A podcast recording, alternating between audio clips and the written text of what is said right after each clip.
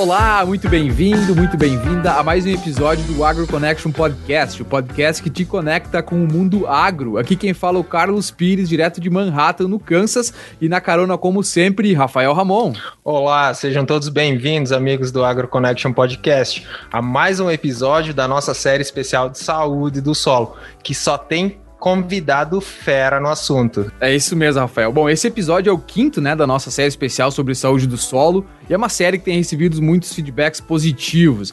E uma surpresinha para vocês, para encerrar a nossa série, nós traremos ao podcast um dos pesquisadores mais respeitados no mundo na área de soil health. Então fique ligado e não perca. E nesse episódio hoje nós temos a honra de receber o engenheiro agrônomo Maurício de Bortoli, agricultor, consultor, especialista em produção de sementes nas sementes Aurora e muito mais. E hoje ele vai falar para nós sobre plantas de cobertura.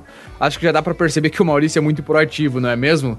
Bom, o engenheiro agrônomo de Bortoli é natural de Cruz Alta, no Rio Grande do Sul. Ele é engenheiro agrônomo graduado pela Universidade Federal de Santa Maria. Ele está cursando mestrado profissional no programa de Ciência e Tecnologia em Sementes pela UFPEL. Ele é gerente técnico na Sementes Aurora, CEO na De Bortoli Consultoria Agronômica, CEO na Porteira Dentro Consultoria Agrícola, diretor técnico no Centro Tecnológico de Pesquisa Agronômica e nada mais, nada menos que bicampeão nacional do SESB. E nós sabemos, né, Maurício, que para alcançar os três dígitos de produtividade de soja não é para qualquer um. E também sabemos que um solo saudável é a base para alcançar essas produtividades. Portanto, estamos com a pessoa certa aqui para falar sobre a importância de um solo saudável e, acima de tudo, falar sobre a importância das plantas de cobertura para construir tudo isso. Maurício de Bortoli, seja muito bem-vindo ao Agro Connection Podcast. Olá, pessoal. Muito obrigado pelo convite. Para mim é uma honra estar podendo aqui estar contribuindo com vocês para esse importante podcast, né, o Agro Connection, que vem trazer informações relevantes sobre atividade profissional no agronegócio, conectar pessoas, né, com acho que com a aplicabilidade do conhecimento no campo. A minha vida toda é voltada a isso, né? Eu sou além de engenheiro agrônomo, produtor rural e também consultor. Então tudo que eu tenho que falar, eu tenho que aplicar e fazer ainda mostrar o resultado, né? Isso que é a parte mais difícil, né? Às vezes o, produtor, o professor ensina na classe o aluno a fazer, aluno aprende, vira mestre no assunto e dá consultoria, mas não faz na ponta final a aplicação. Então eu tenho que fazer as três partes. Eu tenho que ir lá na academia aprender, eu tenho que ensinar, eu tenho que fazer e provar, né? Para matar a cobra e mostrar o pau ainda e trazer a cobra junto. é isso aí. isso aí. Bom, e você que está aí ouvindo, não perca esse bate-papo porque tá imperdível. Segure aí que já já estamos de volta com o Maurício para falar sobre qual a importância das plantas de cobertura para a melhoria da saúde do solo e também para altos rendimentos. Segura aí. AgroConnection. A cada 15 dias, um podcast com informações que ultrapassam fronteiras e conecta você com o mundo agro. apresentação: Carlos Pires e Rafael Ramon. Muito bem, estamos de volta e para a gente começar esse bate-papo, Maurício, conta para nós quem é o Maurício de Bortoli, engenheiro agrônomo, especialista em manejo de solo e plantas, bicampeão do SESB. Como foi a tua caminhada é, até a evolução né, no negócio de vocês para chegar até onde você está? Como foi a saída da universidade, a chegada no primeiro emprego? Conta para nós aí. Agora esse momento, senta que lá vem história. É legal, né? Um momento bacana a gente lembrar. Uh, minha história na agricultura começou desde muito jovem, né? Meu pai sempre foi muito ligado à atividade agrícola e me levava no dia a dia do campo. Eu fui despertando esse amor pela agricultura, né? Desde os 10 anos de idade, quando eu estava na quinta série, olhei para meu pai e falei: Eu já sei o que eu quero fazer. Meu pai falou: O que tu quer fazer, meu filho? Eu quero ser agrônomo. Ele falou: Meu Deus, meu filho, mas você estuda para ser alguém na vida, porque a agricultura é muito difícil. Você tem que, você tem que, vai sofrer muito. Ele falou: Por que, pai? Como assim?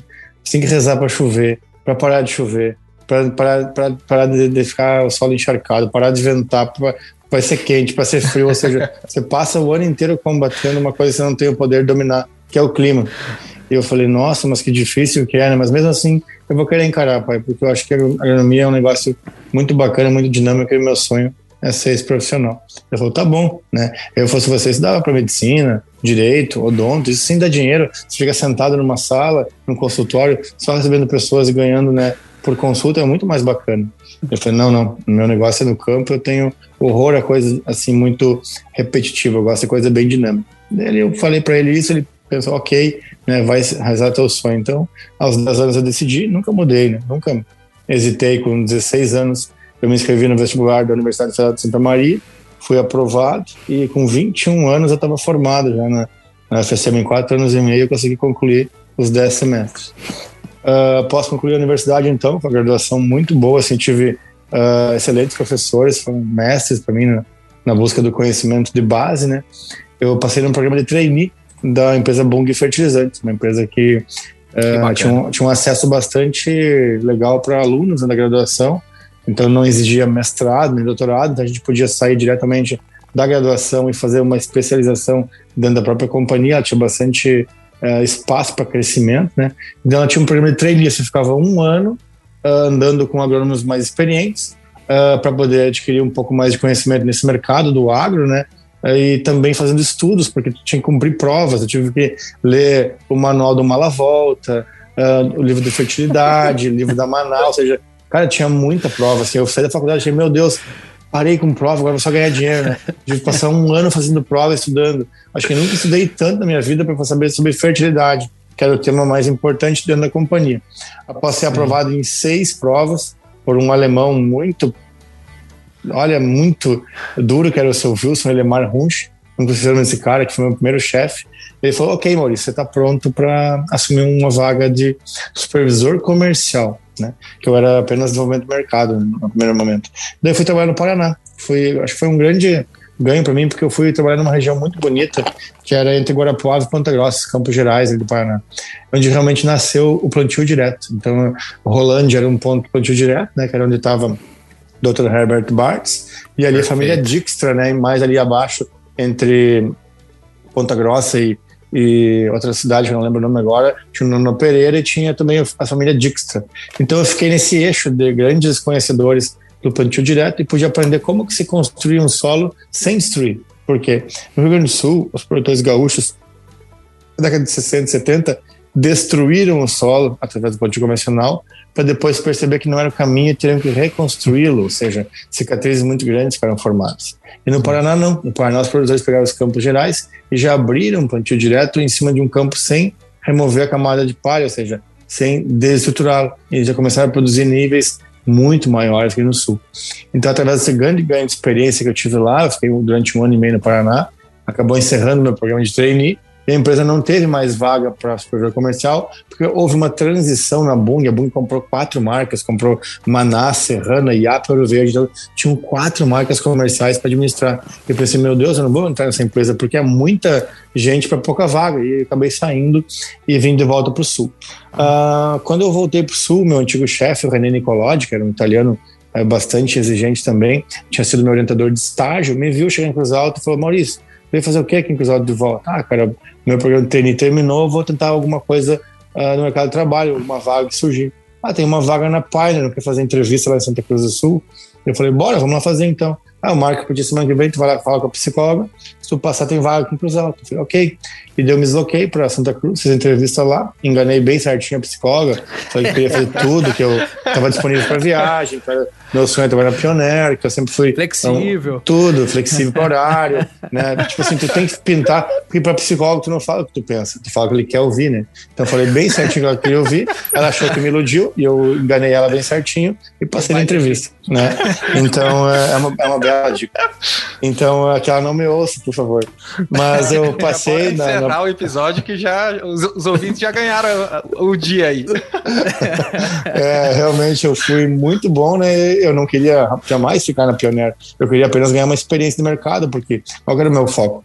Voltar para a empresa familiar, mas para isso eu tinha que adquirir experiência, porque meu pai sempre falou: tu tem que sair lá fora e encher a tua caneta, para depois poder pegar ela e assinar. Tá, tá vazia a tua caneta.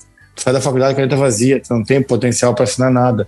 É, ou, seja, tu falta a coisa mais importante que é o conhecimento. Né? Então eu saí uh, por mais uh, quatro safras, quatro anos e pouquinho. Eu fiquei na Pioneer, aprendi muito. Olha, foi uma empresa que me ensinou demais, demais, demais. Uma empresa muito técnica, voltada ao agrônomo, investia muito em capacitação profissional. E ali eu construí, construí um grande, uma grande base de conhecimento, tanto em milho, que era a cultura principal, né? A gente falava que era produção de milho e semente, quanto soja também, que era uma empresa que estava começando na parte de soja. E após cinco anos e meio no mercado de trabalho, que eu fiquei uh, oferecendo meu serviço para o setor privado, a minha família me chamou para assumir uma função de campo na empresa. A gente não tinha ninguém que tocava a parte de campo diariamente. Você tinha só um agrônomo que dava consultoria assim semanal, ele ia lá para olhar os problemas da fazenda, dava recomendações, mas quem tocava mesmo a gestão era meu pai, meus tios, que a gente trabalha sempre em família, do jeitão deles, ou seja, do jeito italiano, basicão de ser, sempre pensando na economia, sempre produzindo, tentando produzir mais, gastando menos. Ok, não era uma maneira errada, eles cresceram assim, mas eu entrei com uma outra visão.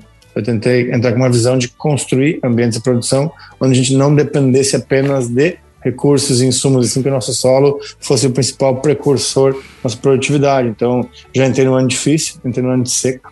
2005, 2006 foi a pior seca da história do Rio Grande do Sul e eu fui contratado em 2006 para tentar resolver um problema que não era resolvido há 40, 40 anos.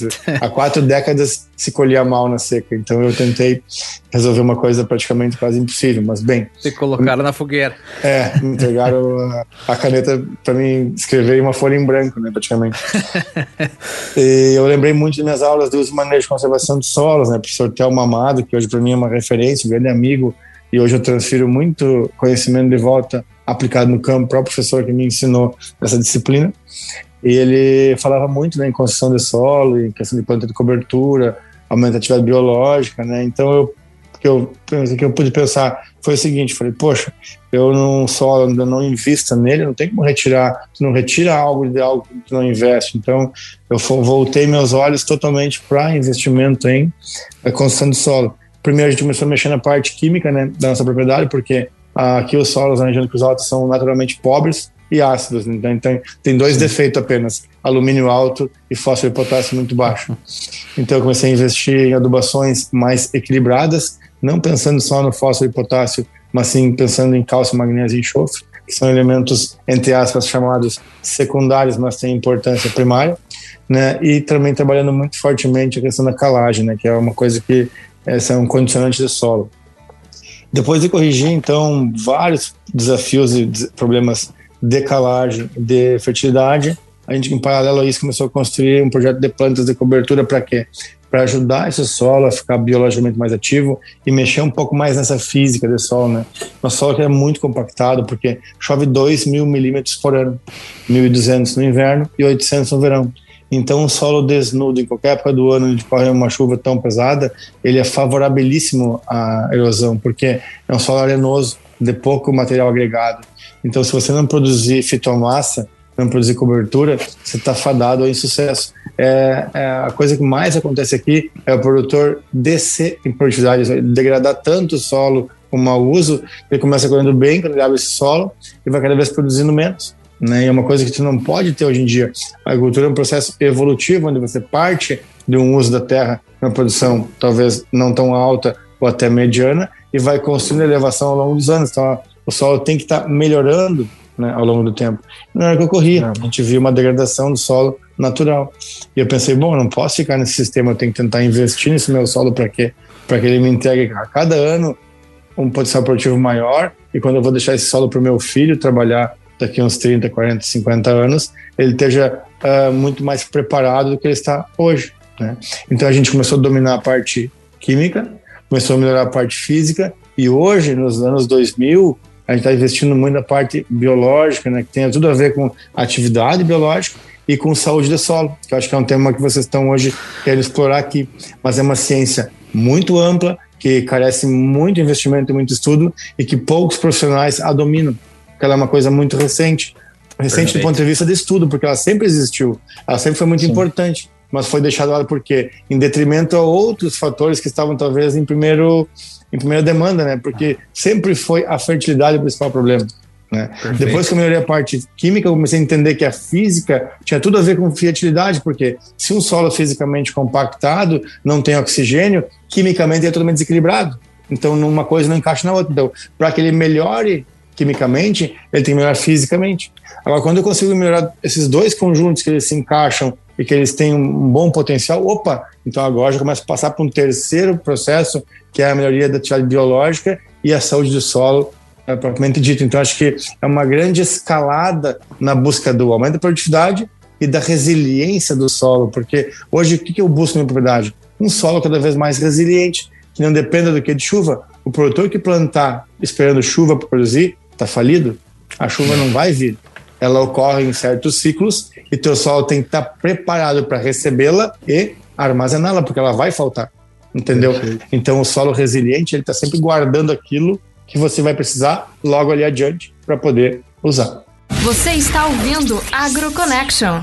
É. Não, perfeito. E, e para você poder começar a trabalhar com, com biológicos, você tem que ter né, algo já bem estruturado que é a parte química e a parte física. Eu acho que para aqueles produtores que já vêm há um bom tempo, né, trabalhando com plantio direto de qualidade, com rotação de culturas e plantas de cobertura, acho que agora talvez esteja chegando o momento onde você começa a olhar, né, com aquele terceiro olhar que é a, bio, a parte mais biológica, mas isso leva tempo, né, para chegar lá Exato. e estar preparado para é. trabalhar com isso. Como eu falei para vocês anteriormente, eu não tenho como pegar, começar a investir em biologia de solo se toda a minha base está desequilibrada. Se eu não tenho uma boa calagem, não corrigir a parte do pH de solo, se o alumínio está elevado, se o fósforo está baixo, as coisas não vão responder. Agora, ao passo que eu melhoro essas duas, uh, dois conceitos anteriores, opa, tudo faz mais sentido. Então, uh, é uma, eu, no meu entendimento, obviamente, né, é uma reação em cadeia e precisa ter essa sequência lógica. Né? Hoje mesmo eu estava no campo uh, vendo o quanto que a, a, atividade das plantas de cobertura acaba ajudando que, no aumento da biologia do solo, porque uhum. esses biológicos, organismos vivos do solo, precisam de raízes exudando para largar mucilagem no solo, para poder se alimentar. Então, um, um, organismo vivo só vai conseguir se desenvolver num solo se ele tem cobertura viva e morta o ano todo. Eu leio muito sobre o professor Afonso Peixe, do IAC de Campinas, para mim ele é o, a maior sumidade do Brasil hoje em planta de cobertura. Ele fala, ele escreve artigos fantásticos e uma frase que eu falo é dele, né? O solo biologicamente ativo é aquele que tem produção de fitomassa uh, o ano inteiro. Então a gente nunca é. pode ter intervalo. Qualquer período de intervalo de produção entre uma cultura comercial e outra sem produção de fitomassa, o solo degrada, ele perde potencial. Então eu, eu acordo e durmo pensando em como cobrir meu solo. É um, é um ajuste fino, mas que tem que mexer aí em vários botões, né? Para é. achar aí o best tune, né, Carlos? Como, é isso aí. E é, é, é, planta em cima, atividade embaixo, né? Acho é, que essa é a lei. É isso aí. E como o Carlos mencionou lá no, no início, né? O Maurício é um cara super proativo, inquieto. Veja aí, o cara se formou em quatro anos e meio, né? De um, de um ano que é normalmente cinco. O cara trabalhou lá no Paraná, numa região que os caras já estavam alguns anos à frente, né, do, do restante da agricultura, né, das outras regiões aqui no nosso país. Então dá para ver que é um cara inquieto que está sempre na busca aí da informação e, e, e melhoria do sistema. E Maurício, a gente queria te perguntar aqui, né, que é um dos objetivos do nosso podcast é que nossos participantes compartilhem um pouco da sua experiência internacional, porque a gente sempre traz aqui uh, pesquisadores brasileiros, né, ou que falam português, que atuam em outros países, na área da agricultura. E gostaríamos assim que falasse um pouco, que você fale também, né, como se você já teve alguma experiência internacional, se isso uh, trouxe algum impacto, né, para a agricultura que hoje você desenvolve aqui. E sabemos que você estuda muito sobre agricultura. Logo, né, com certeza já deve aí ter estudado agricultura de algum outro país e também deve ter visitado a agricultura de outros países. Você estava falando antes mesmo, né? Já está dando consultoria lá no Paraguai, né? Expandindo uh, as fronteiras do nosso, do nosso país. Então, nós queria saber, conta aí para nós uh, se você teve alguma experiência em outro país, né? Uh, relacionado à sua profissão e se tem algum país específico em que você busca informação sobre agricultura e se sim, né, como você posicionaria a agricultura brasileira frente à agricultura mundial? Qual o seu ponto de vista, né? Como você situa a agricultura brasileira frente ao panorama mundial? Certo, uh, excelente pergunta. Eu tenho sim uma, uma, uma experiência internacional, porque eu sempre fui um incansável produtor que buscou conquistar concurso de produtividade. Então, em 2011, eu fiquei campeão de um concurso de uma empresa chamada Decalb, aqui na região sul. Tive a maior média de milho da minha regional. Eu ganhei uma viagem em 2011 para os Estados Unidos, para a região Illinois, onde eu pude conhecer o Corn Belt, né, através dessa empresa toda focada na visita a produtores que tinham usavam a mesma tecnologia que eu. Em 2013 eu fui campeão do SESB Nacional, com a produtividade maior de soja naquele ano agrícola. Ganhei uma viagem também para o mesmo estado, Illinois, porém para outras regiões, onde tinha a Universidade de Illinois, a Associação de Produtores de Soja de Illinois, aprendi muito sobre soja. Então, na viagem de 2011, aprendi muito sobre milho, 2013, muito sobre soja. Em 2015, eu fui novamente, uh, convite de uma outra empresa uh, multinacional, que era a Pioneer, que ela convidou os maiores produtores de milho de cada região, e eu era um dos maiores produtores da minha região, então fui representar a região do Cruz Alta para conhecer a estrutura da Pioneer em, em, em 2018, 2015.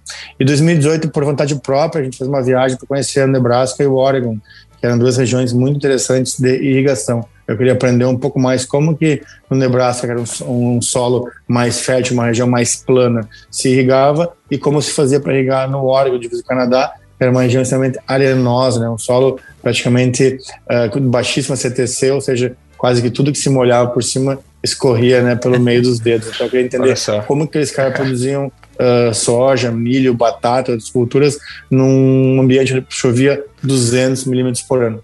Seja, no meio é, das montanhas. No meio das montanhas, né? E com água de rio. Então eu, aqui eu chove 2 mil milímetros por ano, e ainda me falta água para produzir soja, e os caras produzem com 200 milímetros por ano. Então eu fui lá aprender. E dessas Acho... minhas quatro viagens para os Estados Unidos, eu aprendi muita, muita coisa. Aprendi que o ser humano, que o homem é muito inteligente, ele pode mudar uma região com seu conhecimento e com tecnologia. Né? Então, eu, mas a coisa que mais me impactou uh, conhecendo a agricultura foi que na região do, do Illinois, os produtores entram na lavoura uma vez para semear e não entram mais, nunca mais, na lavoura para amassar um pé de milho e um pé de soja, porque todas as operações de fertilização são feitas antecipadamente Antes. e todas as aplicações de cobertura são feitas com algum equipamento que não amasse a soja.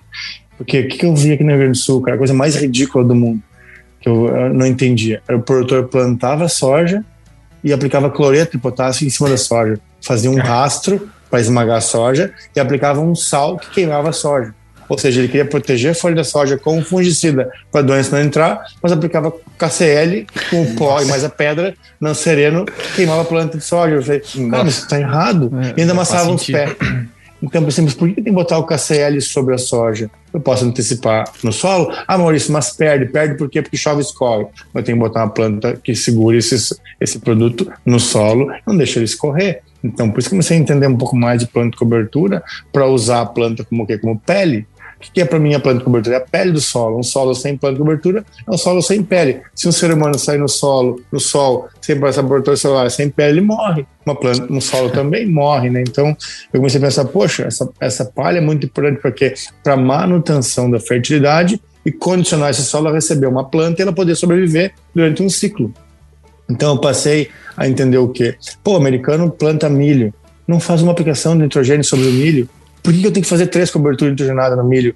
Errar a primeira, acertar a segunda na folha, furar a folha, queimar a folha, errar o dia da chuva e aplicar atrasada a última entrada. Não, para aí, eu mudei. Hoje eu sou um dos produtores, não sei se estou certo ou estou errado, mas eu faço 100% das minhas aplicações de fertilizante antecipadamente, tanto em soja quanto em milho. Eu trabalho com adubação de base na soja, né? Fósforo nitrogênio e o potássio a lanço e no milho trabalha com 100% do, do, do, nitrogênio, seja ele fonte nítrica, amoniacal, enterrado, e também o potássio enterrado e o fósforo enterrado, antes de plantar o milho, e deu. Não entro mais na lavoura, nunca mais. O que eu faço aplicações aéreas são todas feitas com um avião, porque eu aprendi que lá nos Estados Unidos, em River Valley, que eles uma cooperativa naquela região, os produtores tinham um avião da cooperativa, ele tinha um planejamento de aplicações. Todos os produtos de proteção de plantas, seja eles uh, fungicidas, inseticidas ou nutrientes foliares eram feitos com avião, ou seja, era uma ferramenta de aumento de produção, porque não que ele tinha que investir mais, produzir mais, ele só tinha que evitar a perda, porque o amassamento é uma perda. Então, hoje as lavouras do Maurício com Cruz Alta, do Grupo Aurora, da empresa Minha Família, são 100% manejadas visando minimizar as entradas possíveis sobre a soja, porque onde eu planto eu não piso. Nossa, olha só como é importante conhecer outras realidades, né?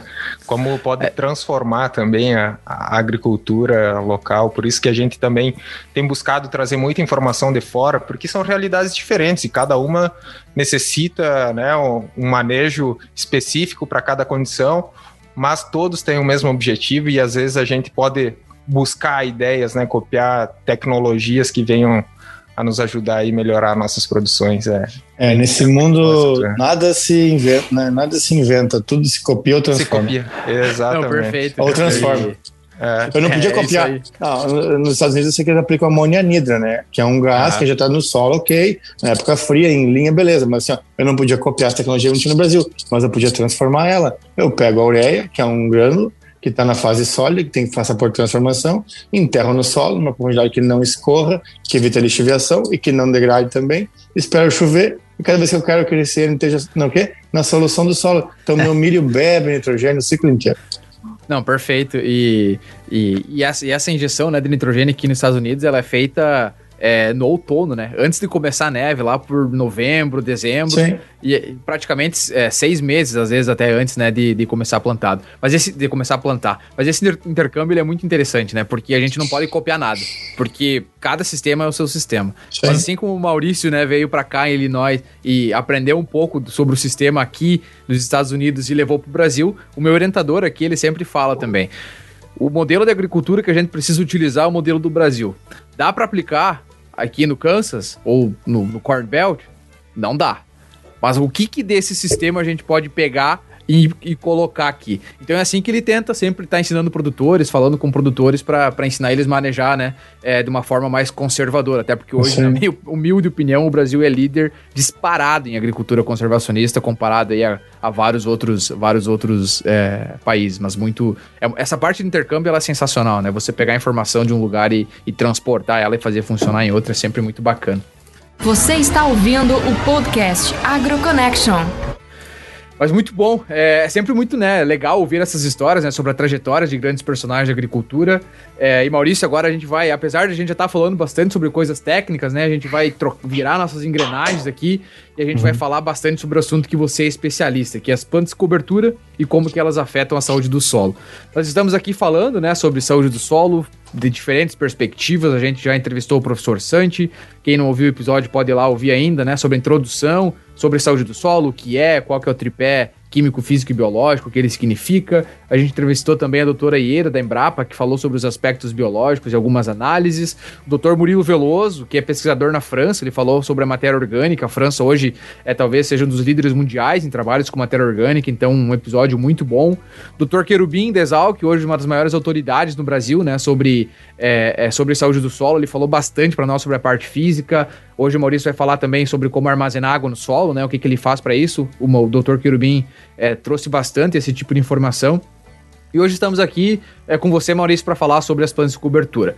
Mas para a gente não entrar de sola já, te perguntando o que, que é uma planta de cobertura, a gente quer entender do ponto de vista de um produtor rural. E isso é muito importante para o nosso podcast, é, é, sempre fazer esse, esse link né, entre a academia e a parte de campo. Na tua visão, o que, que é saúde do solo? Acho que a gente vai falar sobre um tema que eu amo falar, é uma coisa que eu vivo no dia a dia, que são as plantas de cobertura ou as famosas cover crops, né? Essas é. A gente estuda muito, eu particularmente estudo muito como profissional, porque acredito que ela tem tudo a ver com o aumento, a melhoria e a manutenção da saúde do meu solo. Um solo mais é, equilibrado, mais biologicamente ativo, depende muito da planta de cobertura, porque ela passa a ser precursora, ela passa a ser o alimento, passa a ser a casa do organismo biológico, porque um solo sem planta de cobertura é um solo sem atividade enzimática, é um solo praticamente fadado a morrer. Então a gente tem, eu particularmente como produtor rural, tenho investido muito em planta de cobertura, por quê? Como que eu fui entender a necessidade da, do uso de planta de cobertura? Pensa comigo, volta 20 anos atrás. O que era um ciclo de uma cultivar de soja aqui no Rio Grande do Sul? 160, 150, 165 dias. Né? Os, os cultivares de soja eram plantados em outubro, se colhia em maio. Eu pegava um trigo, uma aveia, uma cultura de inverno, plantava em maio, junho e colhia em outubro, novembro. Ou seja, eu tinha duas culturas por ano. Era uma cultura de verão, que era a soja, e uma cultura de inverno. Então, não havia a necessidade de cobrir o solo, porque não tinha vazio de intervalo nenhum, nem no outono, nem na primavera. Né? Então, o que comecei a entender? Que a precocidade, a busca incessante por produzir cada vez mais alimento no espaço curto de tempo acabou modificando a genética, a busca incessante pelo que? A dimensão do ciclo. Então, os cultivares de soja que tinham lá 150, 155, 160 dias passaram a produzir o quê? 140, 135, 125 dias. Hoje eu tenho materiais 120, 125 dias são os materiais mais produtivos, porque aliados à precocidade se buscou o quê? Elevado teto produtivo. E os cereais de inverno também. Hoje a gente tem trigos, cara. Trigos com 120 dias. 125, trigo mais tardio que eu planto é 135 dias.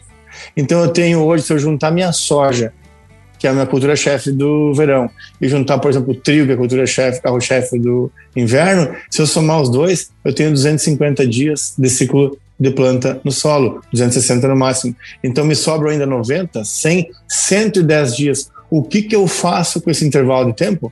Dá para produzir outra cultura comercial? Muitas vezes não dá, talvez um feijão, uma soja safrinha, que deixa muito pouco carbono no solo, sequestra muito pouco uh, carbono também para trazer matéria orgânica, uh, cicla pouco nutrientes, produz pouco grão e talvez não remunera. Então, o que eu comecei a pensar na minha fazenda? Pô, o que, que eu posso produzir no intervalo? Planta de cobertura, porque eu tenho que forrar esse solo. Só que eu tenho que entender que cada época do ano tem uma planta específica, porque a chave vira por temperatura e por fotoperíodo.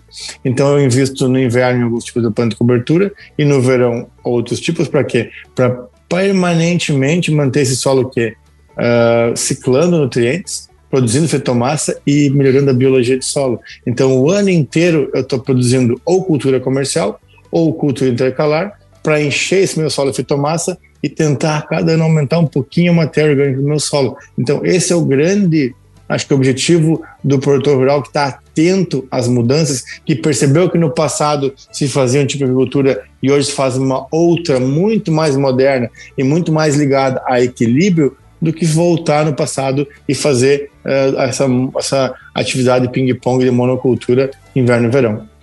Perfeito, e aí a gente já tem um ganho significativo na cadeia produtiva, né? Quando tu melhora a qualidade do teu solo com matéria orgânica, mas também logo logo, né, vai ter outro ponto aí que vai virar mais uma chave, né? Que talvez seja o pagamento por créditos de carbono, a gente já falou um pouquinho sobre isso aqui, mas uh, depois a gente pode falar uh, sobre isso, vamos dar continuidade sobre as plantas de cobertura. Maurício, sabemos que você tem aí uh, o maior número de ensaios com plantas de cobertura do Brasil mais de 40 espécies, 44, se eu não estou enganado, de plantas de Isso cobertura, combinações de mix, né? São, são várias combinações possíveis aí. Mas a gente queria saber quais são as plantas de cobertura que o campeão do SESB utiliza no seu sistema. E o que você busca na hora de definir, selecionar as espécies de plantas de cobertura que você vai usar. Pergunta de um milhão de dólares. Quer saber a chave do cofre, né? é, tá bem. Não, acho que é muito legal, assim, quando você encontra, né, uma, uma planta de cobertura que beneficia o teu sistema, mas não para por aí. Eu nunca parei de pesquisar minha qualidade, nunca terminou. Por exemplo, eu já sei uh, quais são as plantas de cobertura que são talvez as melhores adaptadas a uh, cultivo para milho, as cultivo para soja, as pré-trigo, é. mas isso não me basta, não posso parar de estudar, de pesquisar se elas realmente são e se não surgirão outras, ou se talvez o uso delas em mix de duas, três, quatro, até cinco plantas de cobertura não vai entregar talvez um benefício maior para esse meu solo e também para essa minha cultura vai ser explorada. Então esse ano a gente resolveu dar um pulinho um pouco maior. Eu comecei a três anos atrás a, a pesquisar nove tipos de planta de cobertura passei para 21 tipos no ano posterior e passei para 44 esse ano tipos de plano de cobertura, ou seja, acho que a gente fez o maior ensaio do plano de cobertura do estado, tanto que o professor Santi ficou sabendo, eu postei uma foto minha no Instagram com a, com a imagem das 44 parcelas de 30 metros de largura por 300 comprimento. A gente cadastrou todas essas parcelas no Climate Field View, né, no programa que a Bayer detém essa, essa plataforma, porque a gente queria medir tudo nessa, nessa, nesse ensaio. A NDVI, a questão de efeito cultural da planta de cobertura sobre a supressão de invasoras, a questão de fitomassa, a questão de ciclagem de nutrientes e também do benefício da cultura posterior que vai ser o inverno e também do benefício lá no verão da cultura que vem na sequência lógica, ou seja, a gente tem milho esse ano nessa área, tinha milho, né? Colheu milho, em vez de plantar safrinha, inseriu planta de cobertura, um ensaio gigante, atravessou o pivô inteiro uh, plantando essa área. A gente vai plantar trigo agora na próxima semana, quinta-feira está entrando trigo nessa área, e a gente vai produzir, produzir soja depois em cima dessas mesmas parcelas. Então a gente fez todo um, todo um trabalho planejado, onde as plantas de cobertura foram plantadas no sentido leste-oeste, e o plantio é norte-sul, para que todas as parcelas sejam uh, atravessadas pelo mesmo tipo de, de cultura, né, que vai ser tanto trigo quanto soja, e os manejos também vão ser em outro sentido. Mas o grande, grande, grande legado que esse, trabalho vai deixar foram os alunos de mestrado e doutorado que vieram construir teses em cima de um trabalho privado.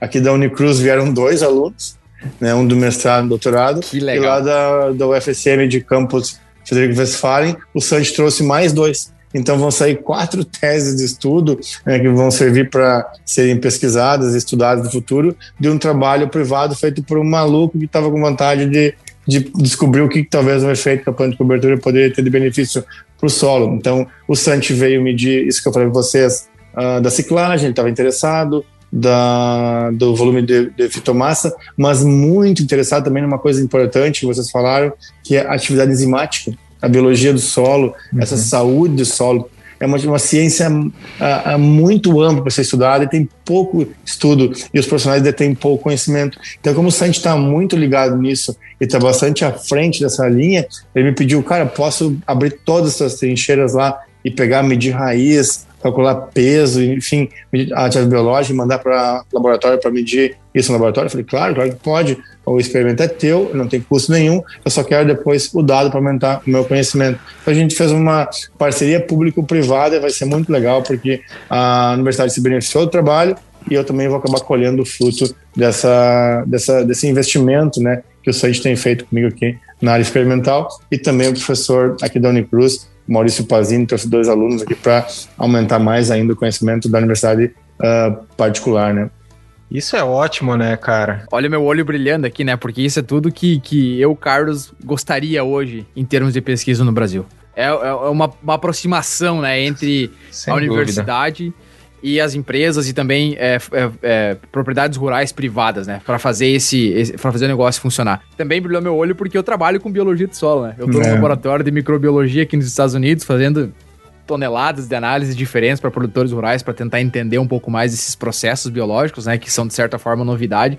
Então é muito, muito bacana saber que, que vocês estão trabalhando nesse sentido aí no Brasil. E que sirva de, de exemplo, né, que tenha mais e mais agricultores dispostos, né, que acreditem na ciência, abram suas porteiras, né, para desenvolver pesquisa. E eu acho que é desse jeito, né, também, Maurício, que você também está sempre na frente, né, porque também é importante nessa troca de conhecimento com quem está na atividade buscando, fazendo ciência aí dentro das universidades. Isso é, isso é muito bom.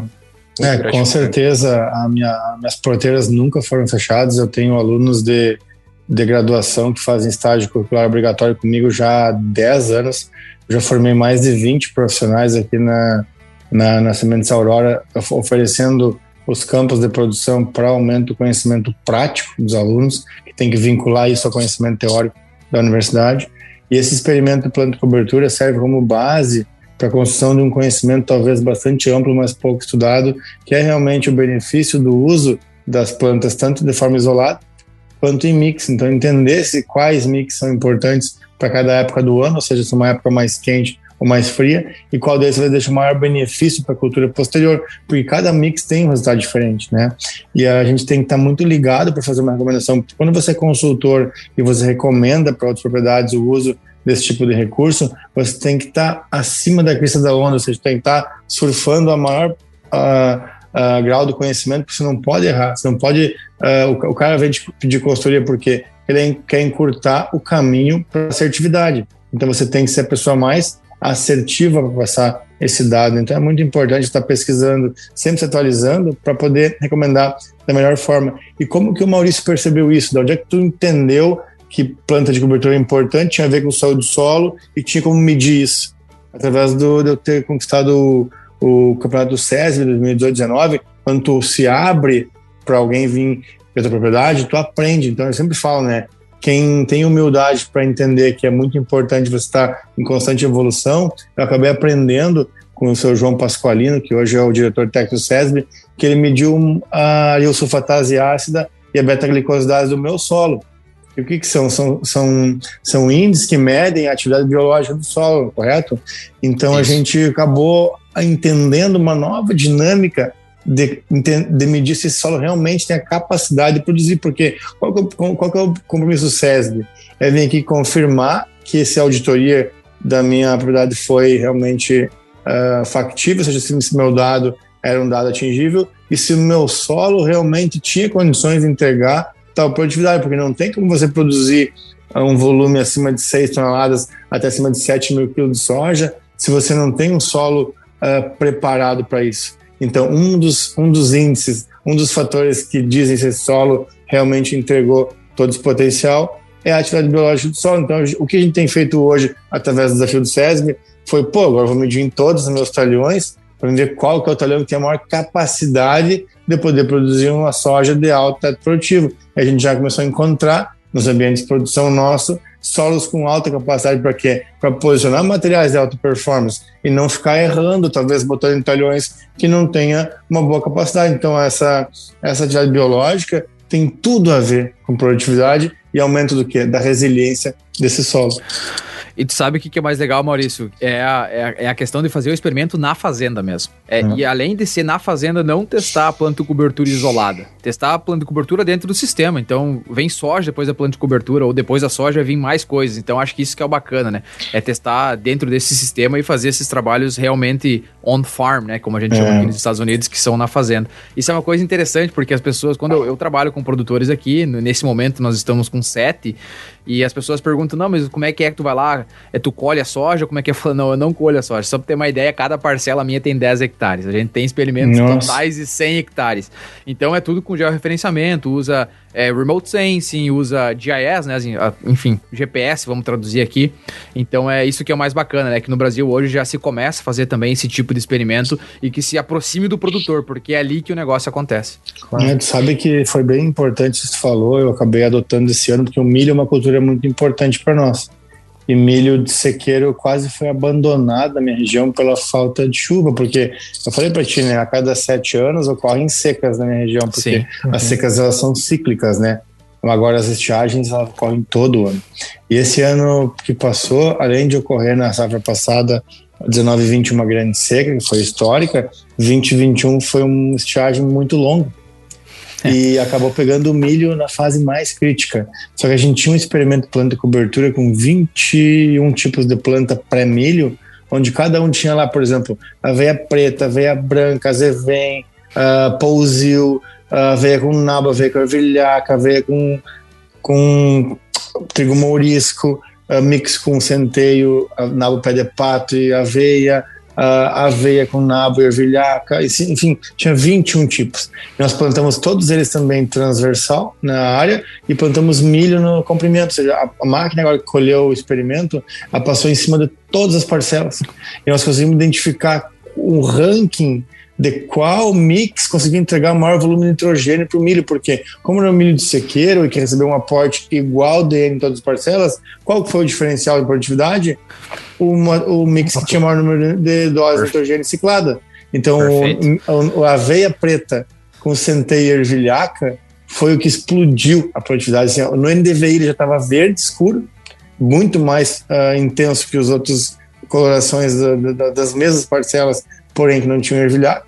E na hora de colher, cara, deu uma, não me lembro agora de cabeça, os dados estão compilados num trabalho que a gente fez bastante extenso, mas se não me engano, produziu 14 sacos a mais de milho na parcela com ervilhaca, frente à parcela, digamos assim, que ficou em segundo lugar. Ou seja, ele se pagou N, N, N vezes uma planta de serviço que trabalhou de graça, entregou uh, 90 pontos de nitrogênio só na Nossa. cobertura.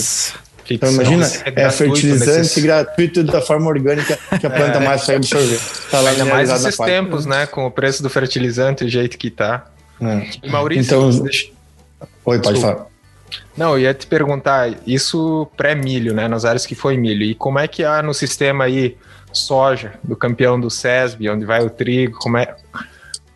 Tu sabe que é, esse é o, o, é o, novo passo que eu tô dando, sabe, para entender qual é a melhor cobertura para soja e como dosar isso, porque tu vai acreditar que eu derrubei uma lavoura de soja esse ano, de tanto que a planta de cobertura beneficiou a soja.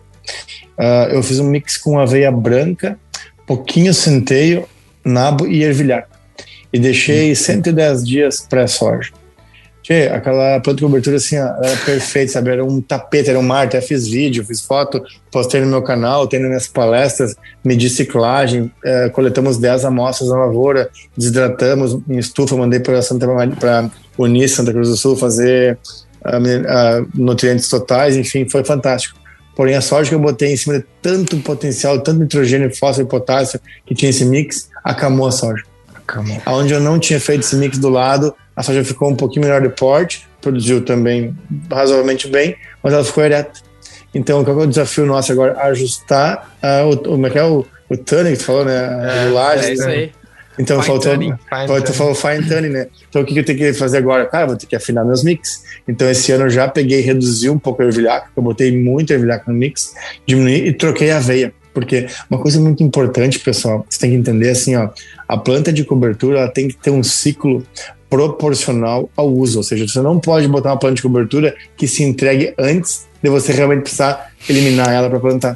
Então uhum. você tem que planejar muito bem que ela parta de um princípio onde ela entrega o maior potencial de fitomassa no ponto crítico de que é a floração, ou seja, lá vai conseguir absorver o máximo de nutrientes do solo e está dizendo assim, pronto, me entreguei, a partir de agora você pode me eliminar que eu já fiz cumprir a função social. Então não pode ser nem uma planta muito tardia, nem muito precoce. O que acontecia em soja? Nós plantávamos aveia uh, comum ali em fim de abril, mês de maio. Chegava ali em setembro, agosto, setembro, essa aveia já estava florescida e se entregava de doença, não deixava mais crescer, não produzia mais fitomassa. Quando você ia usar realmente a dissecação para entrar lá em outubro, ela tinha morrido, então ela não cumpriu a função social dela.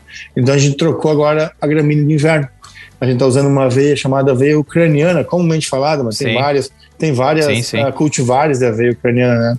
A gente está usando ela em mix com ervilhaca peluda, que é um, uma crucífera de inverno de ciclo muito longo, ela fica vegetando durante o inverno inteiro. Então, a veia ucraniana, que é extremamente tardia, vegeta um monte, mais ervilhaca, cara, elas fecham um encaixe perfeito, porque elas duram muito, elas ficam até novembro no solo, caso você precise secar mais à tarde. Mas agora a gente está entendendo o quê? Quanto de cada usar para encontrar o equilíbrio. O ano passado eu usei uma taxa, esse ano eu usei outra, e acredito que, eu, acredito que esse ano eu acertei a mistura. Então vai ser aveia ucraniana pura, sem centeio, sem nabo, porque nabo não faz bem para soja, é uma planta que você pode desprezar para soja, que é hospedeira de doença, acaba não deixando benefício, Perfeito. né? Principalmente mofo branco, serotina. Então a gente acaba usando o quê? Só ervilhado, que aporta muito hidrogênio, e a própria aveia, que extrai muito potássio e cálcio do solo, são elementos muito importantes para quê? Para a construção do alto potencial produtivo na cultura da soja. Então, acredito que no próximo ano eu vou saber a receita do sucesso da plano de cobertura ideal para a soja que eu estou já há três anos afinando. Perfeito. E tá ciclando potássio que, que, que era colocado em cobertura, né? Que, tá, que vai lá para queimar soja. Então é, é quase é. Uma, uma, bomba, né? Para reciclando todo esse potássio aí, o que é bem importante dentro do é, sistema. Um, do, um dos maiores uh, mix que eu plantei esse ano passado, que a gente pôde estratificar, foi um dos mix que tinha centeio, nabo, ervilhaca e aveia. Ele ciclou 360 pontos de potássio né, no solo. então, assim, ó, é uma bomba de potássio. Assim, praticamente ele puxou todo coisa. o potássio que a cultura precisava e sobrou ainda para a cultura sucessora. Porque, só que assim, ó, eu sempre falo, ah, Maurício, mas essa planta cicla todos os potássios? Não, a planta recicla o que o solo tem. Ela não, ela não inventa, ela não faz nascer brotar potássio. O que ela é. faz? Ela busca potássio, talvez está em camadas mais profundas, em ambientes não talvez explorados por raízes, e traz através da sua a construção de fitomassa, esse potássio e mineraliza ele no solo, disponível para a planta. Então, assim, ó, o, a planta só cicla o que o solo tem, ponto final. Não, perfeito, Maurício. E a gente sabe, né, que, que as altas produtividades e o solo saudável, eles não têm uma relação perfeita, né? Isso acho que é bem importante falar. Hoje tem, tem pesquisadores que passaram a vida inteira tentando achar um indicador é, de qualidade ou de saúde do solo, um específico, que pudesse né, responder em produtividade, a gente sabe que isso não é bem assim. Talvez hoje matéria orgânica sempre é, sempre foi e sempre vai ser, talvez, aí o principal indicador, né, de todo o processo de, de saúde. E a gente sabe que, que hoje é possível, né, você produzir num solo relativamente pobre, porque a agricultura ela permite o aporte de insumos. E com esse monte de insumos a gente alcança as produtividades às vezes que a gente deseja. Porém, não necessariamente isso vai se tratar de um solo saudável, né? É. Então, diante disso, se fala muito do, da agricultura de processos, que é uma agricultura mais sustentável, avalia o sistema como um todo, que é o que você já colocou aqui, acho que ficou muito bem explicado. E na sua opinião, quais são os principais ganhos com esse manejo sustentável? Plantas de cobertura, rotação de culturas. É, você ganha num lado, você perde do outro, você só ganha, você, enfim, armazena água. Imagino que tem N possibilidades dentro é. desses processos, né? Como que tu tem enxergado tudo isso aí na Sementes Aurora?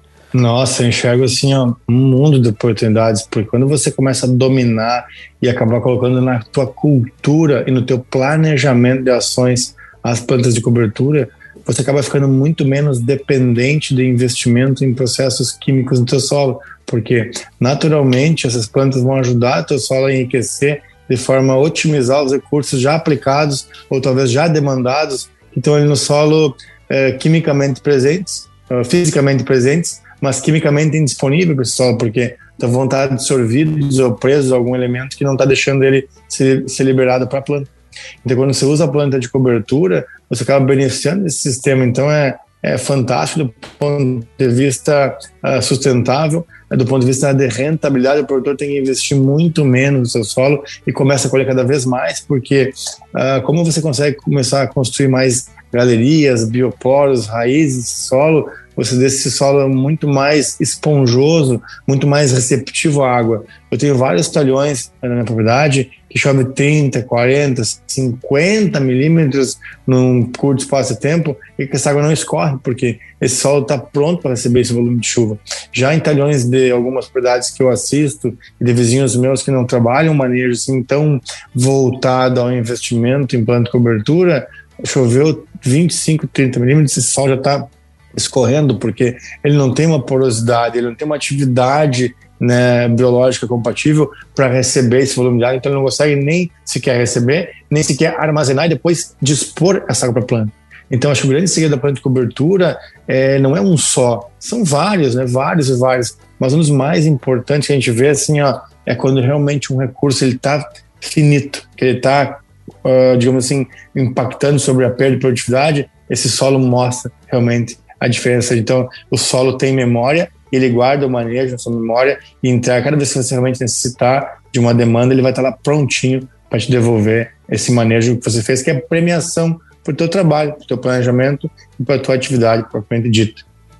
Não, isso é perfeito, né? É porque tem muita gente aí que hoje aduba, mas aduba a lavoura do vizinho, né? Nem sabe, é. mas tá lá ajudando o vizinho. A, é verdade. A, a melhorar a fertilidade do solo. Isso Eu é quero comum. falar uma coisa assim para vocês que, cara, é, como ocorrem fatos assim muito uh, agora no curto espaço de tempo a gente lembra mais, né? Porque a memória, a memória do produtor é muito curta, né? De curto espaço. Mas aqui, desde março, não chovia na minha região.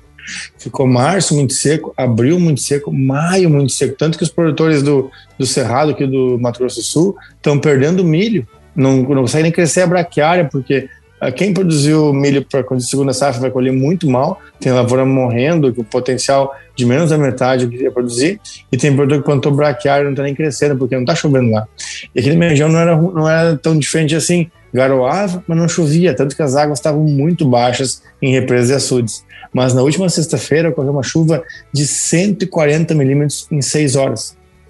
O que aconteceu? Produtores que colheram soja e não plantaram planta de cobertura e deixaram essa recebida de soja esperando Nossa. plantar trigo ou botar uma veiazinha e arriscar o chão, arrebentou o solo, assim, ó, erosões. Oh, cara, se eu te mandar as fotos no privado aqui, tu vai chorar. Eu acho que tem produtor tomando remédio para depressão. É tão violenta que foi a chuva.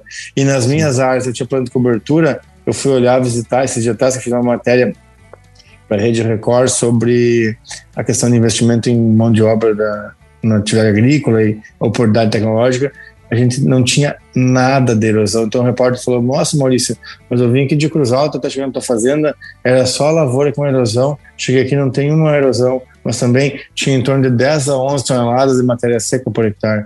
Eu plantei depois do milho milheto, aveia e nabo. Então, assim, ó, era uma biomassa gigante. Então, aqui eu estava dessecando e rolando para plantar trigo agora nessa semana e não tinha nenhum tipo de escorrimento. Então, assim, foi para mim, foi, sabe, eu não sei, não sei quanto de recurso hoje em reais eu consegui aportar no meu solo e quantos anos luz na frente dos meus vizinhos vão ficar por ter adotado uma estratégia, uma estratégia simples de manejo, só de proteger o meu solo entre uma atividade de verão e a entrada da outra de inverno. Nada mais que isso.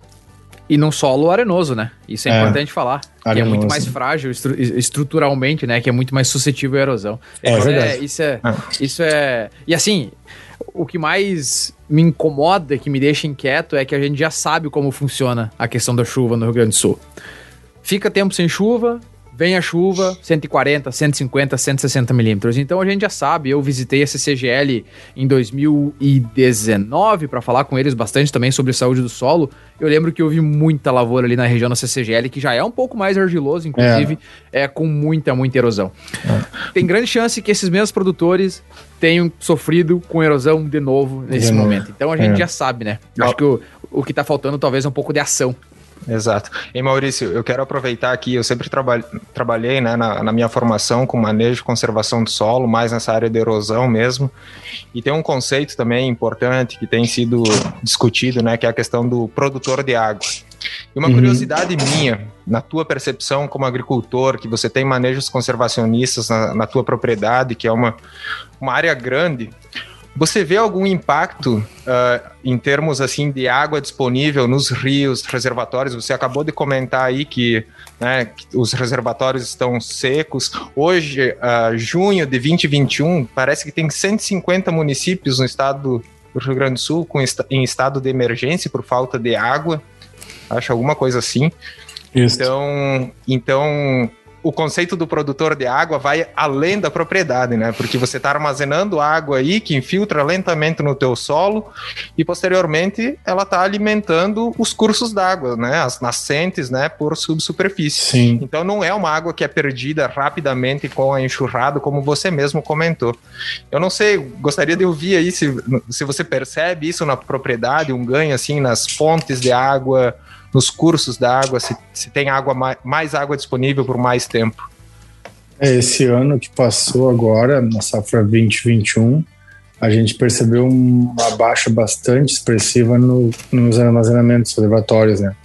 Nos que dizem respeito ao uso de água para milho, foi um absurdo, porque a reposição de água nos últimos dois invernos foi muito baixa.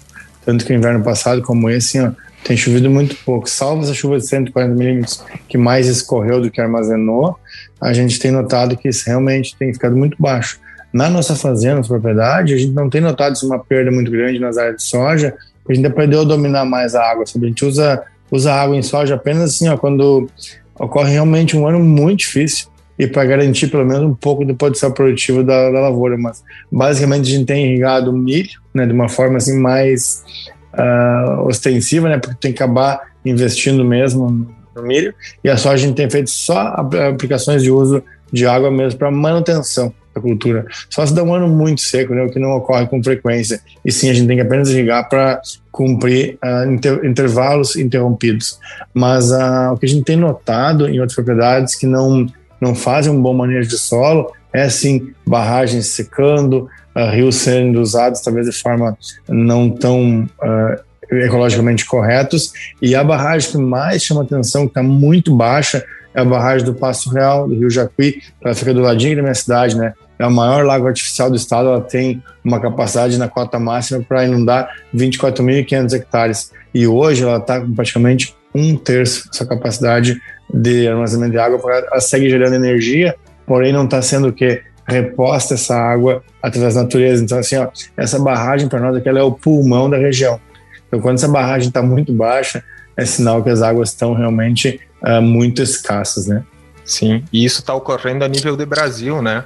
Já tem notícias saindo aí que é possível que ocorra racionamento de energia, porque a nossa fonte energética é basicamente hidrelétrica e as, todos os reservatórios estão é. realmente muito baixos. Diz que é a primeira cidade no estado que quando falta água tem calamidade é Bagé, né, Exato.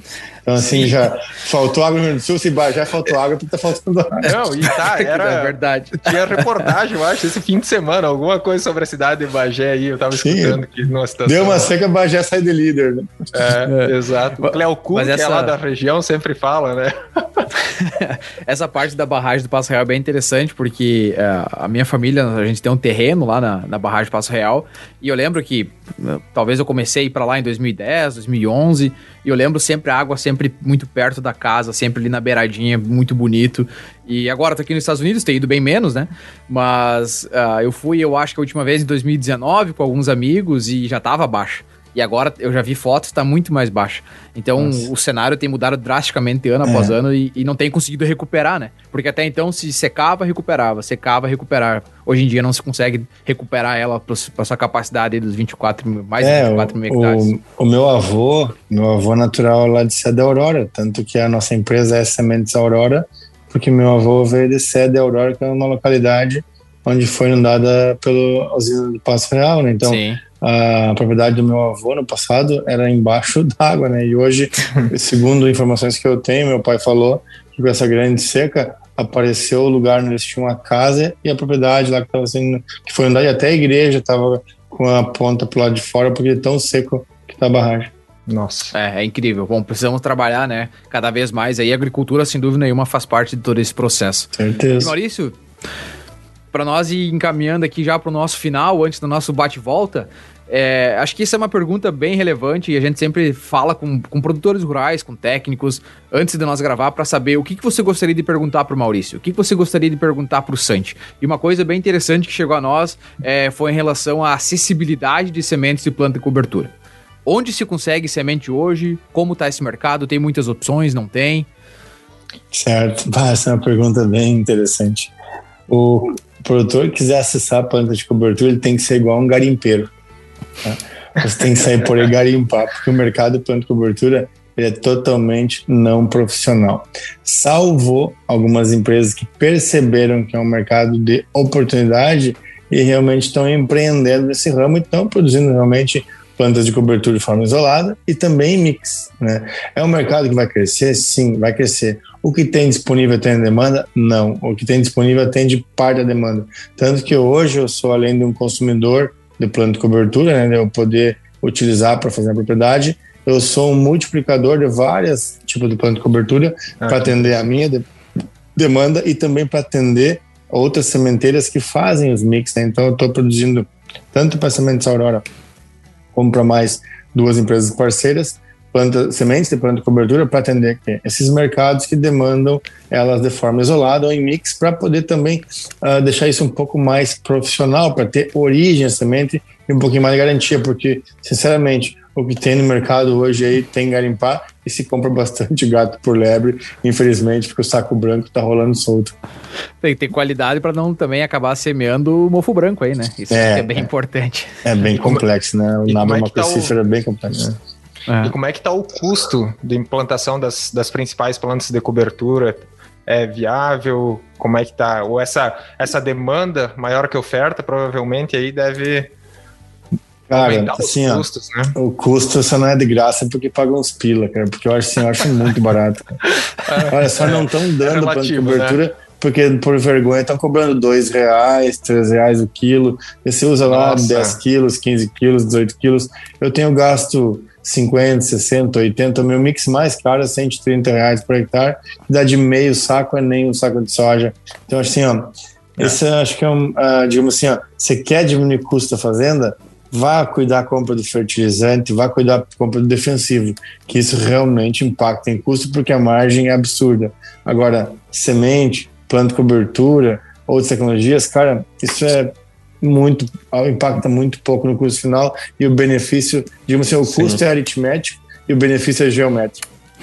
Perfeito. Não, perfeito, Maurício. É, bom, sensacional, né? A parte técnica do Maurício é incrível, a experiência da agronomia aplicada no campo, trazendo situações reais, né, que realmente acontecem na fazenda, é sensacional. A gente vai acabando a nossa parte técnica aqui, agora a gente vai entrar no nosso bate-volta, já se encaminhando para o final, que é a parte aqui onde nossos ouvintes eles, eles gostam muito, é a parte onde eles, eles usam para se espelhar nesses grandes personagens que são o agro brasileiro. Você está ouvindo Agro Connection a gente sempre costuma falar, né? Porque agora a gente vai saber quem que é o Maurício antes das 8 da manhã e depois das 6 da tarde, mas eu tenho certeza que isso não vai funcionar para ti. Eu, pela quantidade de coisa que tu faz, né? Tua proatividade, eu imagino que tu tenha é, pouquíssimo tempo é, livre, vamos dizer assim, né? Para sentar no sofá e assistir um jogo do futebol. Então, é, vamos lá, vamos, vamos conhecer quem que é o Maurício no tempo aí que o Maurício dedica para ele mesmo. Para nós começar, uma experiência inesquecível. Bah, uma experiência inesquecível foi para mim que mudou minha vida como produtor rural, como agrônomo, foi conhecer a dificuldade de produção de grãos no Oregon, como que eles caras tiram água do Columbia River do degelo, bombeiam para as propriedades rurais e irrigam culturas de altíssimo valor agregado. Eu não achei um pé de soja plantado lá, eu achei menta, grama, batata, uh, aquela uh, lavanda, uh, gado de leite, tudo que eles podiam, cebola, alho, eles tinham uns clusters de produção lá tão inteligente que eles agregavam muito valor ao produto. Então eles não, não vendiam commodity, eles vendiam valor agregado. Então, além de produzir num ambiente totalmente hostil à produção, no final eles entregavam lá no final só o commodity, eles agregavam valor. Então, a, o poder de transformação daquela região, para mim, foi um, grande ensinamento. Por isso que eu voltei de lá cada vez mais focado que produzir sementes é uma maneira de você agregar valor também na propriedade. Então, a gente investiu muito na empresa de produção de sementes, porque não é você produzir commodity, é vender o quê? Conhecimento, tecnologia, biotecnologia, genética. Então, você está levando valor agregado, você transforma aquele produto em algo mais acabado. A gente aprendeu muito. Essa viagem para a região do Oregon abriu, abriu muito meus olhos, tanto para empreender novas ações, quanto para enxergar a agricultura com outros olhos. Legal. Sensacional. E, Ramon, nós temos que arrumar alguém do Oregon aí que fala português, trazer para o podcast para a gente poder entender como funciona esse processo. Inclusive, Cara, você eu vou dar uma dica para vocês. Dá uma dica. Uh, vocês podiam convidar o Fred Ziari, tá? Fred Ziari é dono da IRZ. IRZ é uma das maiores empresas de irrigação do Oregon e essa empresa foi adquirida por uma multinacional chamada Lindsay. Mas a Lindsay comprou a IRZ, que era uma empresa de planejamento de irrigação, mas não mandou o Fred Ziari embora. Ele era dono da empresa, ele virou hoje CEO da, da Lindsay naquela região, porque ela queria o quê? A cultura e o conhecimento do cara que desenvolveu essa, essa empresa. Então, assim, ó, ele desenvolveu ferramentas de amostragem de solo, de recomendação de irrigação, ele desenvolveu técnicos para fazer projeto pivô. Então, ele é um cara assim, ó, ele é um iraniano naturalizado brasile eh, americano e que foi que o cara que inventou e, e criou essa empresa que foi adquirida por um grande grupo de irrigação americano. Então, esse cara, assim, ó, ele tem um conhecimento absurdo, ele é muito humilde e ele é um cara, assim, que teria uma capacidade plena de transferir vocês o conhecimento. Eu posso até passar o contato dele para vocês, que eu sou muito amigo dele. Vocês podem tentar buscar ele para fazer um podcast, vai ser maravilhoso. Não, Nossa. perfeito, seria sensacional. Eu ia, eu ia falar aqui pro nosso ouvinte se ele conhecer alguém do Oregon que fala português para mandar para nós, mas a gente vai atrás aí do Fred, sem dúvida nenhuma, porque uhum. é, é, pelo que tu comentou aqui em tão pouco tempo, deve ser algo que ele tem muito a contribuir, né? Deve ser é, uma ele, entrevista Ele até já veio pro Brasil, ele me visitou já duas vezes aqui no Sul, então ele é um cara assim que tem uma visão de mundo, uma visão global, sabe? Tu senta e conversa com esse cara, tu viaja o mundo sem sair da cadeira. Nossa, que bacana, legal. que bacana. E Maurício, um sonho profissional? Uh, bah, eu sonho, sou muito ambicioso, cara. Até eu ganhei nessa semana passada aquele boneco japonês que vocês já viram, que é vermelhinho, que ele veio sem os dois olhos é uma história do gato, né? No Japão tem uma história muito mística que uma vez um japonês ele queria uh, crescer tão rápido, era tão ambicioso que ele não dormia. Ele cortou a própria pálpebra para não ter sono, não dormir, sempre com o olho aberto. E essa figura foi uh, materializada num gato, é um gatinho vermelho que vem sem os dois olhos. E quando você tem uma ambição, um sonho, você pinta um olho, o olho esquerdo, e quando você atinge, você pinta o olho direito, para dizer que você atingiu aquela meta. Eu tenho um sonho de ter uma, a maior empresa de consultoria do sul do país, que eu quero levar muito conhecimento e empregar muito profissional, ou seja, eu quero pegar todos os estagiários que trabalham comigo, que eu pude formar dentro da academia e da universidade, e recontratá-los todos de volta para trabalhar comigo e difundir o conhecimento. Eu já consegui contratar quatro dos 20 que passaram comigo, mas meu sonho é pegar os 20 de volta e ter uma empresa de consultoria que possa levar muita informação, muita tecnologia e muito conhecimento para o negócio e quem sabe eu realize isso. Então eu tô eu pintei já o olho do gatinho na semana passada. Eu fiz um pedido que não posso revelar o número nem o tempo, né? Porque você tem que falar o quanto e em quanto tempo você quer atingir essa meta. Mas o meu sonho grande ele está próximo a esse tipo de dei a informação que eu passei para vocês agora. Então, ser um grande consultor reconhecido apenas por levar conhecimento e tecnologia para outra propriedade e deixar um legado muito legal para o agronegócio. Não, muito bom. Estamos na torcida aqui que isso se realize, né? Seria, é, é, como a gente fala aqui, game changer pro, pro sul do Brasil, né? Seria Todos algo bem ganhar. importante para crescer a agricultura. Bom, e um hobby?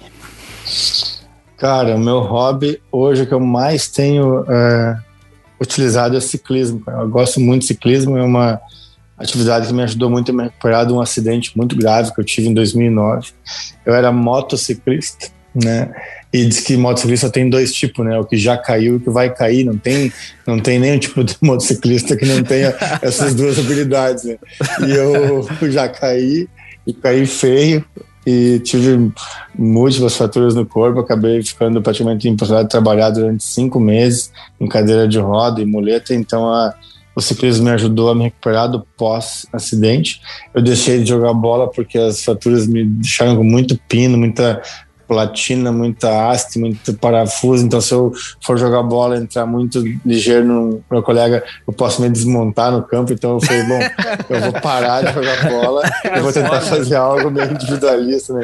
Então, eu montei numa bike que não bate no que não bate em lugar nenhum, eu consigo pedalar e me desenvolver a parte física. Então, eu me recuperei muito do meu acidente. Eu perdi 14 centímetros de coxa e 11 de panturrilha, porque eu fraturei uma das pernas, né? E essa fratura foi muito extensa, foi exposta, tibia e fêmur, então acabei é, tendo que entrar na bike. A maneira de para hoje eu tenho as duas pernas praticamente perfeitas, porque eu usei a perna, a, entre aspas, a machucada para pedalar. Eu comprei as bikes com clipe, né?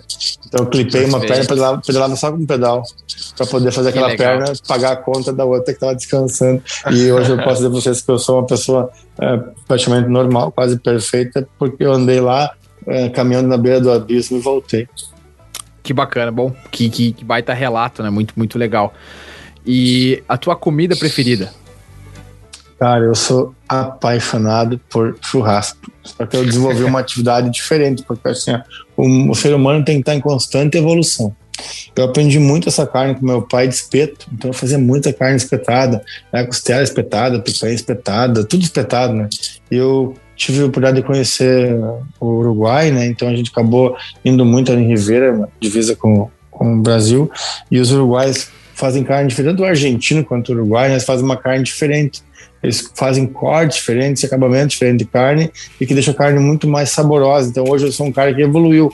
Eu não sou um teimoso gaúcho, não sou um cara que preserva muito as tradições, mas eu abandonei o espeto e hoje eu só uso a grelha e eu faço churrasco estilo uruguai argentino em casa posso dizer que é muito melhor que o gaúcho. Parabéns aos irmãos, porque eles sabem e dominam os cortes e o assado. O assado é de vocês, do gaúcho, né? Não do gaúcho. Que é. bacana, é. mas tem que, tem que trazer esses lugares argentinos aqui pro Kansas, porque por enquanto aqui os brasileiros estão. Os brasileiros não, os gaúchos estão dando pau aí nos, nos, é, Uruguai. Não, os gaúchos são, são muito bons, né? Tá, não, parabéns. Muito né? Não, muito legal. E é, bom, quando, quando tu sai do Brasil e fica um tempo fora, tu começa a sentir saudade de espeto, né? Esses dias tava eu aí correndo pra lá e pra cá, tentando arrumar espeto pra fazer uma costela no espeto que, que dá, dá, saudade depois de muito é, tempo. Um momento de nostalgia de uma viagem nossa para os Estados, Estados Unidos foi passar em Chicago e comer na fogo de chão, né? Então, assim, é. ó, cara, tu entrar numa, num restaurante, uma churrascaria e ver os caras vestidos de gaúcho e falar com os caras em português, pedir uma carne. Cara, é, parecia o Brasil dentro dos Estados Unidos. Se sente abraçado quase. Né, Nossa, foi fantástico, fantástico. Foi uma, foi uma nostalgia mesmo muito boa e, e, carne muito boa, né? Eu perguntei, eu sou muito curioso, tudo que eu como eu pergunto onde é que é, tudo que eu vou beber eu leio o rótulo, assim, não, eu sou uma pessoa muito curiosa. Eu cheguei para o garçom, vem cá, de onde que vem essa carne de, de gado e onde é que vem esse cordeiro? Não, a carne do gado aqui uh, da cervejaria vem do Texas, de uma parte mais sul, né? E o cordeiro é uhum. é todo neozelandês. Então, beleza, então já sei de onde é que tu comendo a ovelha e a carne de gado. Ponto. Não, perfeito. E Ramon, se tu me permitir aqui, eu já vou dar um spoiler, porque nós vamos entrevistar um engenheiro agrônomo brasileiro que mora na Flórida é o responsável pela qualidade da carne de uma das maiores empresas de proteína do mundo. Eu não vou falar aqui qual é a empresa ainda e o que, que eles fazem, porque senão é muito spoiler, spoiler, mas fica ligado aí que logo, logo sai esse episódio que vai ficar Legal. muito, muito bom. E Maurício, o teu lugar preferido? E aqui não é o lugar que você visitou, é o lugar que você gosta de estar, o lugar que tu fica em paz. Cara, eu tu falou a palavra perfeita. Qual é o lugar que eu fico em paz? a Fazenda da Paz. É uma das, a, gente, a gente tem dentro do grupo familiar aqui várias fazendas a gente administra e uma delas a gente comprou há cinco anos atrás de uma família que foi embora para Jaguarão. E é uma fazenda muito, muito linda porque ela está no lugar mais alto do, do, Tupaciretã. E lá de Tupaciretã eu enxergo Cruz Alto, porque é muito alto. Que legal. E o lugar tem uma santa embaixo de uma árvore, de uma figueira gigante. Então, assim, ó, tem todo um apelo de ambiente de paz, tem uma árvore bonita, uma santa embaixo, um calçamento, um casarão antigo. E da área dessa casa da Fazenda da Paz, que eu dei o nome para ela, a gente enxerga a cidade cruzada, toda a luz é cruzada. Então, para mim, assim, foi é um lugar muito legal. E onde, quando eu quero passar com a minha família um tempo, quero descansar, quero fugir um pouco da atividade maçante do dia a dia, dessa loucura da agronomia, vou para lá e fico em paz na Fazenda da Paz, que é uma fazenda da família que a gente gosta muito de curtir, porque é muito simples lá, mas é muito bonito. Que bacana. E o lugar mais legal que você já visitou? Cara, o lugar mais legal que eu já fui, que eu lembro até hoje, que marcou minha vida, foi no Chile. Eu fui num casamento ao ar livre, numa vinícola chamada Vina Casa del Bosque. E para chegar nessa vinícola, a gente pegou um ônibus até da, de Santiago até a vinícola e depois chegou lá na vinícola e pegou um trator com uma carretinha para subir no morro onde tinha as videiras, porque, cara, literalmente o casamento foi lá no topo do morro, onde embaixo de uma árvore, onde enxergava toda a vinícola, assim, ó, as videiras estavam assim, ó, era uma extensão gigante, porque lá no Chile você produz na encosta, né, perto da, das Sim. montanhas. Então aquela imagem assim, ela corria aos olhos, aquelas videiras em verde assim se espichavam no terreno e nós estávamos embaixo de uma árvore, muito poucas pessoas, porque era um casamento assim de um amigo nosso muito íntimo. Ele convidou só realmente as pessoas que ele mais gostava, que ele está muito próximas dele. Então a gente sentou em cadeirinhas de madeira ao ar livre, todos com uma roupa assim bem confortável, ele casou embaixo de uma árvore. Parecia uma cena de filme. Eu vi, assim, ó, eu que vivi sensacional. na minha vida uma cena de filme que até hoje está na minha memória, porque foi um lugar muito lindo, porque o cenário não era montado, era a natureza simplesmente por aplicado. Então marcou a minha vida, realmente é um dos lugares mais lindos que eu já fui, foi isso aí. Que bacana. Bah, muito legal. E nós vamos ter que, Ramon, fazer uma análise estatística no final do ano aí pra gente descobrir qual que é o lugar mais legal que as pessoas já foram, né? Acho que é muito é. bacana qual que é o hobby delas e também o time de futebol que nós vamos perguntar logo na sequência, depois do teu estilo de música preferido.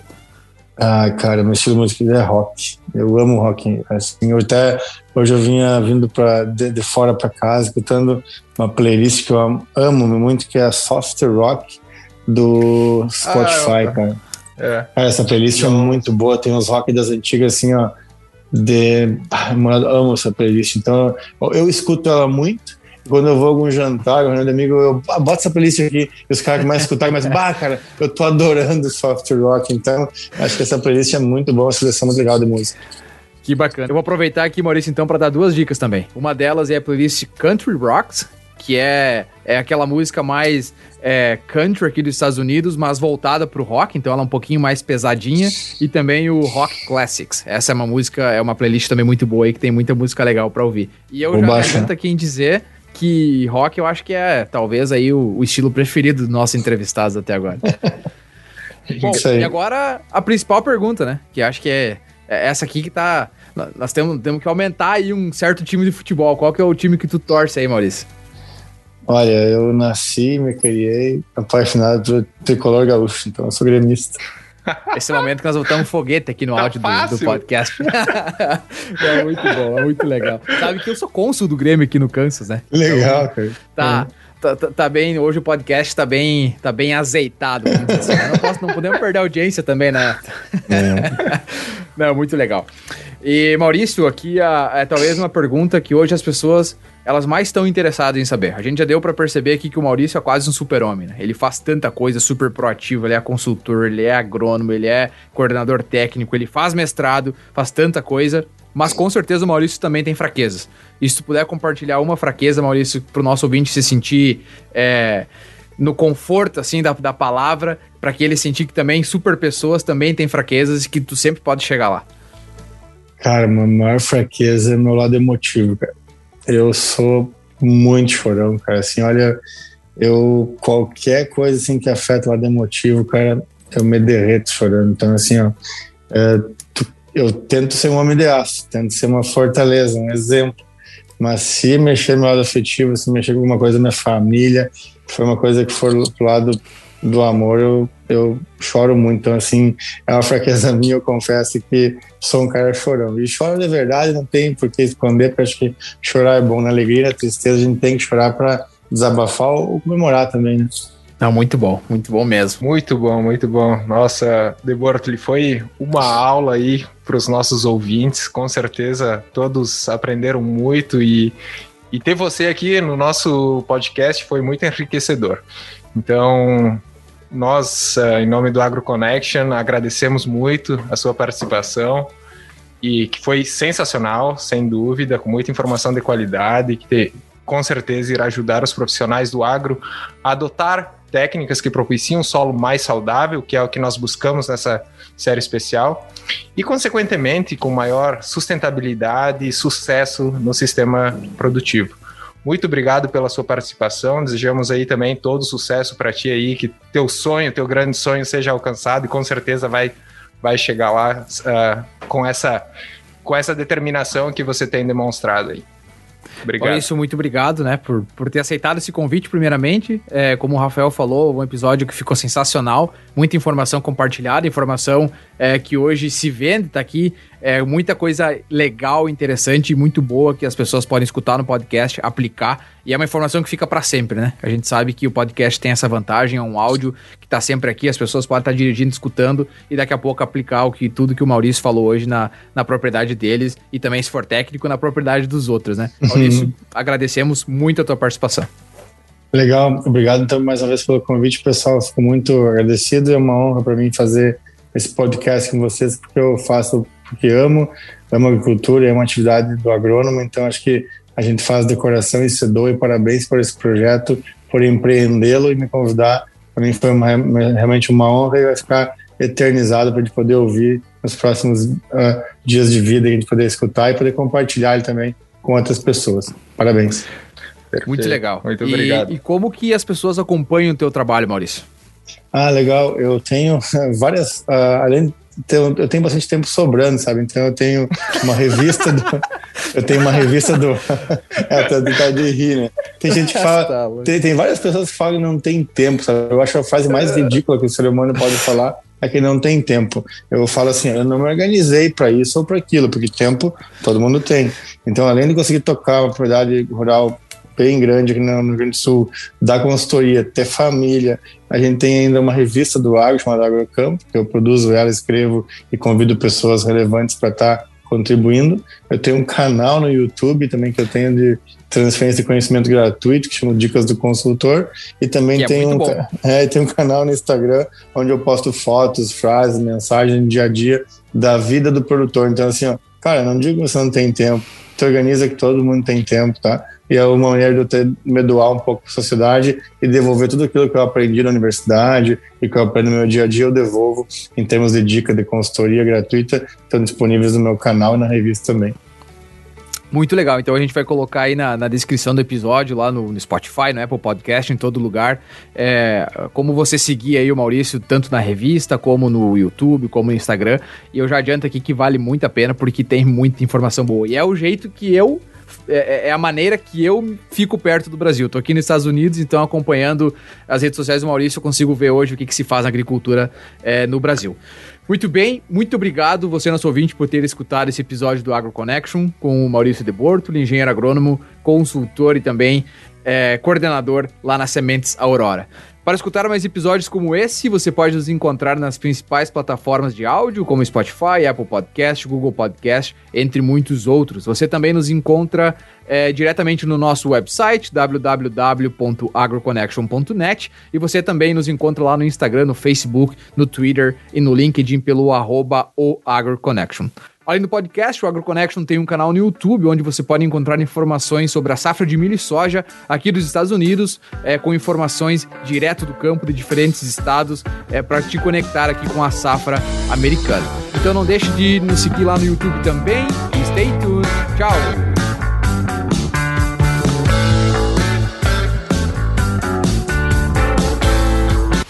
AgroConnection.